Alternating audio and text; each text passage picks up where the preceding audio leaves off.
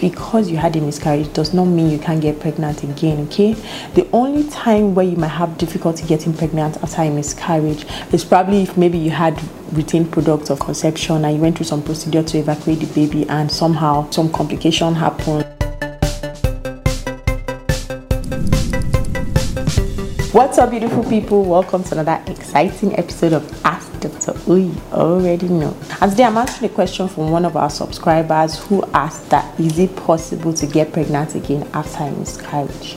And the answer to this is a big yes. Of course, it's possible to get pregnant after you had a miscarriage. Just because you had a miscarriage does not mean you can't get pregnant again, okay?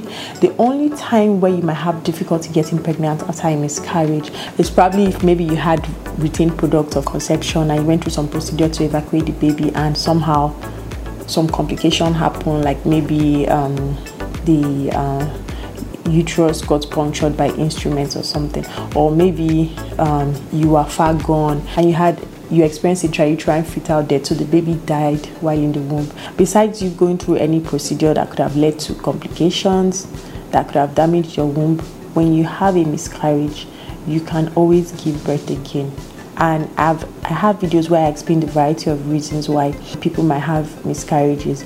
You can check my TTC playlist. You find it there on five common reasons why people have miscarriages and five common infections that could cause miscarriages. So rest assured that if you have a miscarriage, it's not the end of the world because you can always conceive again.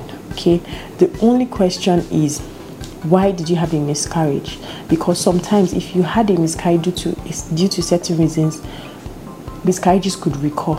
So it's not that you can't conceive again, but you can have a miscarriage again. For example, if your miscarriage was due to something like cervical incompetence, where the cervix starts to open up before you go into labor, right? Then it could happen again. So, in order to prevent that from happening, your doctor will need to do a cervical cerclage after your first trimester. If your miscarriage was due to you taking some harmful medication, then if you take the same medication again, you're at risk of having a miscarriage. So you might want to avoid taking such, right? So that's why it's important to know a lot of times why did I have a miscarriage? So you know what to do to prevent having another one. However, having said that, a lot of miscarriages happen spontaneously. It has nothing to do with you, nothing to do with what you did, nothing to do with your body most times if there are chromosomal abnormalities in the fetus the body would naturally get rid of the baby by itself. So in summary if you had a miscarriage before it doesn't prevent you from conceiving again. However you might be at risk of having another miscarriage. So it's important to know why you had a miscarriage so you can prevent yourself from having another one. Like i always say a healthy you is a happy you. See you next time